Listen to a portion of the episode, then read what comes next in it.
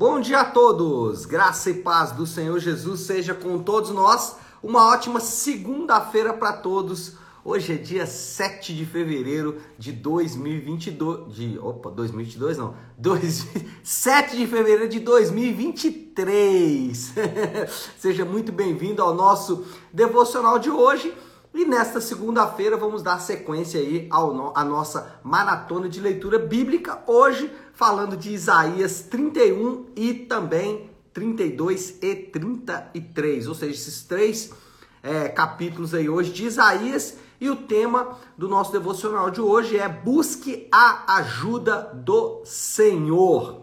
É, óbvio, está baseado aí em algum texto de Isaías que eu quero ler agora com vocês, já para a gente começar a nossa conversa aí dessa manhã. Então, é, o texto é Isaías 31, 1, ainda que esse texto vai dar o ritmo do assunto que o profeta vai tratar nos capítulos a seguir, nos capítulos 31, 32, 33. Na verdade, ele vai estender isso aí por mais alguns capítulos, mas o ponto aqui hoje é esse que nós vamos falar. Então vamos lá. Isaías 31, 1 diz assim: Ai dos que buscam, aliás, ai dos que descem ao Egito em busca de ajuda, que contam com cavalos. Eles confiam na multidão de seus carros e na grande força dos seus cavaleiros, mas não olham para o Santo de Israel, nem buscam a ajuda que vem do Senhor. Bom, uh, Judá, que é o reino do sul, estava enfrentando um problema com o Império Assírio, especialmente com um general do Império Assírio chamado Senaqueribe. O rei na época que era Ezequias, e o que fez então Ezequias diante da ameaça de Senaqueribe? Ele faz uma aliança, aliança essa que foi condenada por Deus, foi reprovada por Deus, com o Egito, ou seja, Judá busca ajuda, busca auxílio no Egito. E toda a profecia agora de Isaías, ela trata do problema de Judá com a sua aliança com o Egito. E o que que Deus chama a atenção? Por que que essa aliança com o Egito não foi aprovada por Deus? Não foi aprovada por Deus porque Deus é, deu uma crise lá de ciúmes. Não é isso. Nosso Deus não é, age desta maneira. Mas por que então Deus não aprovou essa aliança entre Judá e Egito? Primeiro, porque eles estavam confiando em homens ao invés de confiar em Deus. Eles estavam confiando na força militar do Egito, no que o Egito tinha para oferecer militarmente. Agora, quando a gente olha para a Bíblia, de maneira geral, toda a Bíblia ela é um chamado a confiar somente em Deus. Quase que em qualquer lugar que você abrir da Bíblia, você vai ter a mesma mensagem: confie no Senhor, confie no Senhor, confie no Senhor. E quando a gente se depara com isso, a gente percebe que é mais fácil confiar em outras coisas do que confiar no Senhor. Porque se assim não fosse, certamente a Bíblia não nos instruiria nesse sentido. Então, quando a Bíblia instrui dizendo, olha, confie no Senhor, e eu disse aqui que praticamente qualquer lugar que você abrir da Bíblia, você vai encontrar essa mensagem, se existe essa mensagem, é óbvio que nós temos uma tendência a agir de maneira contrária a essa direção que é confiar no Senhor. E o que seria confiar no Senhor? A Bíblia vai usar um outro termo para confiar, que é fé.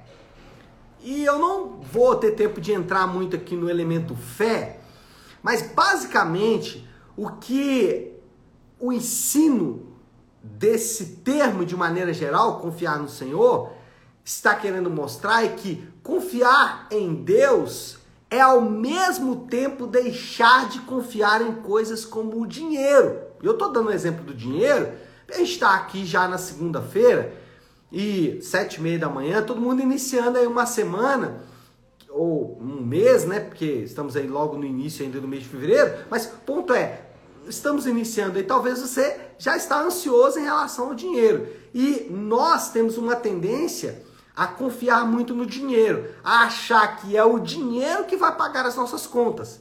E que se nós não tivermos dinheiro, nós não teremos as boas coisas que nós buscamos.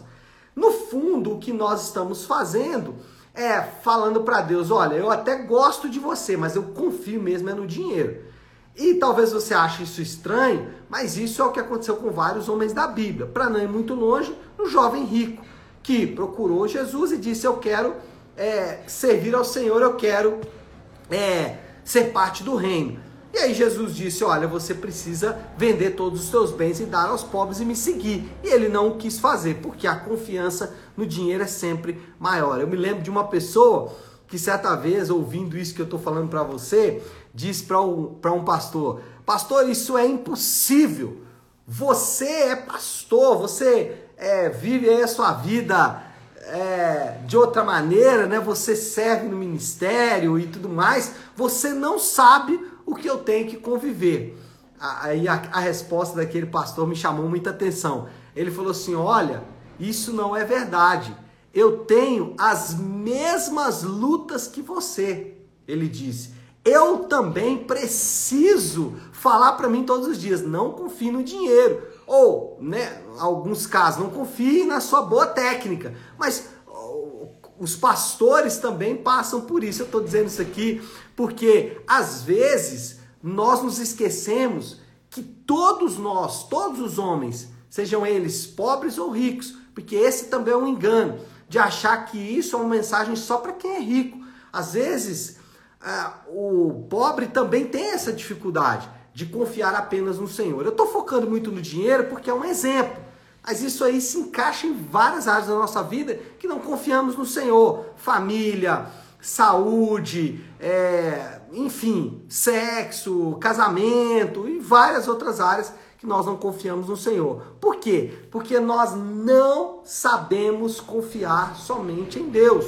Nós não sabemos confiar somente em Deus. Nós sempre buscamos algumas outras coisas para confiar também. Segundo, então, em primeiro lugar, essa aliança foi reprovada porque eles estavam confiando é, nos homens, não em Deus. Segundo, eles estavam servindo somente aos seus interesses.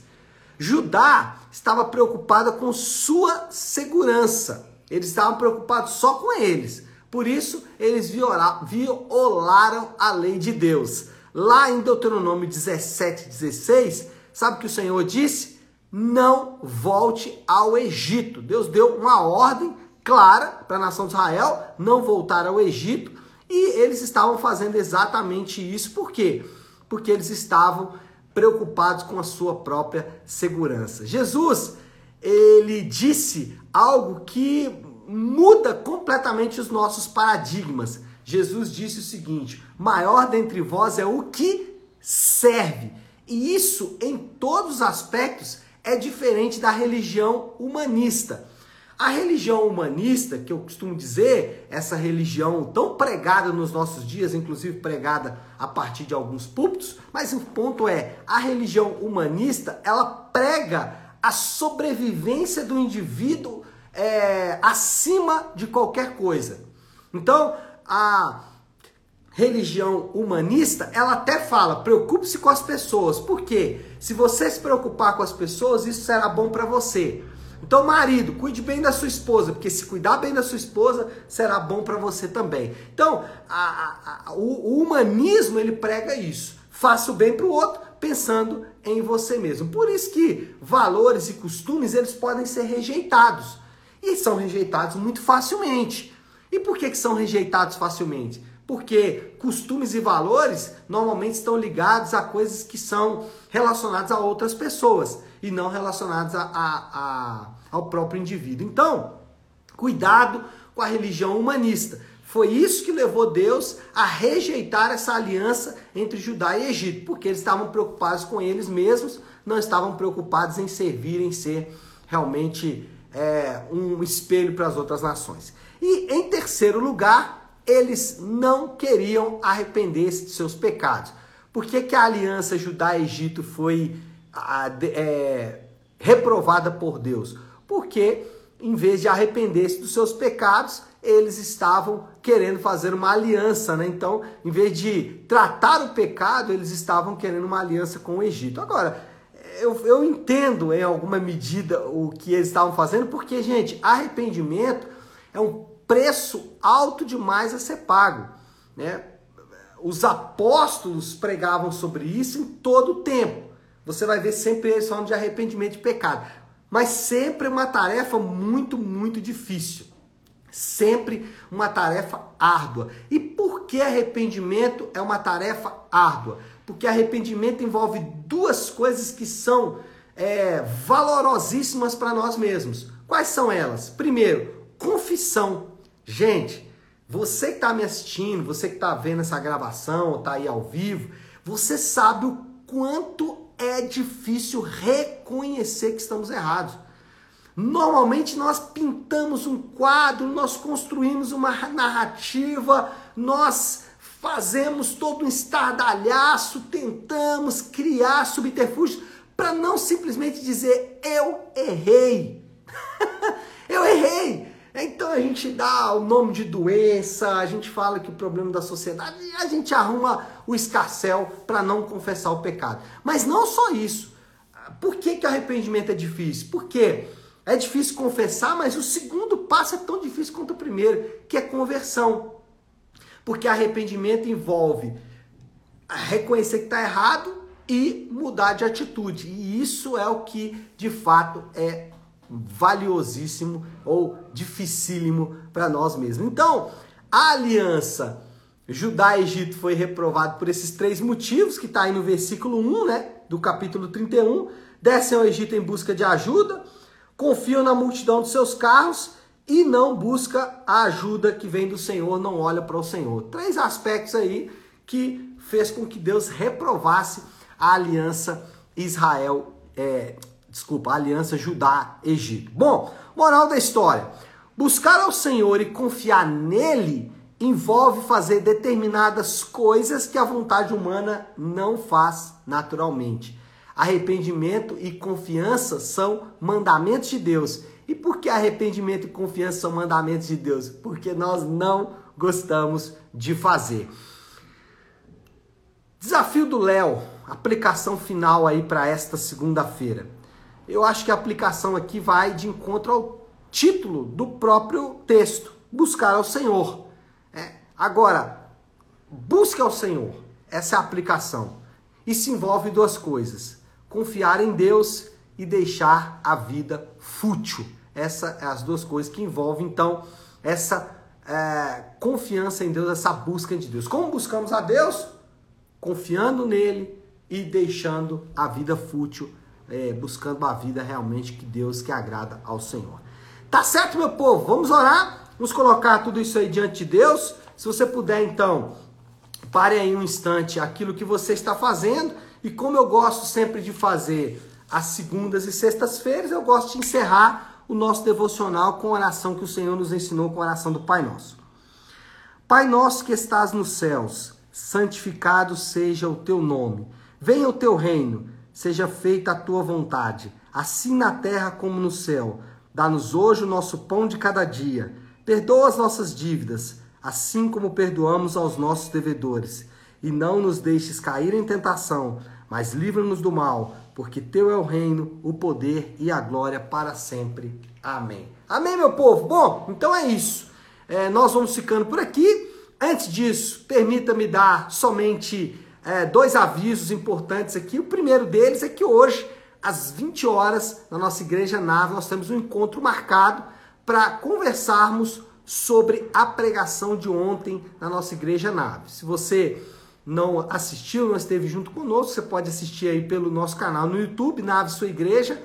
É, mas hoje à noite a gente vai estar conversando sobre Efésios capítulo 1, versículo 3. E outro aviso é que no próximo domingo nós vamos começar um curso na Igreja Nave, que são de nove semanas, que é o curso Passaporte. São fundamentos da fé cristã e é uma bela oportunidade para você fundamentar a sua fé. Para aqueles que vão passar pelo batismo ou que estão ingressando na igreja local, é um curso realmente que faz todo sentido, tá bom? Então é isso, pessoal. Que Deus abençoe. Uma ótima, uma excelente segunda-feira para todos. Fiquem com Deus.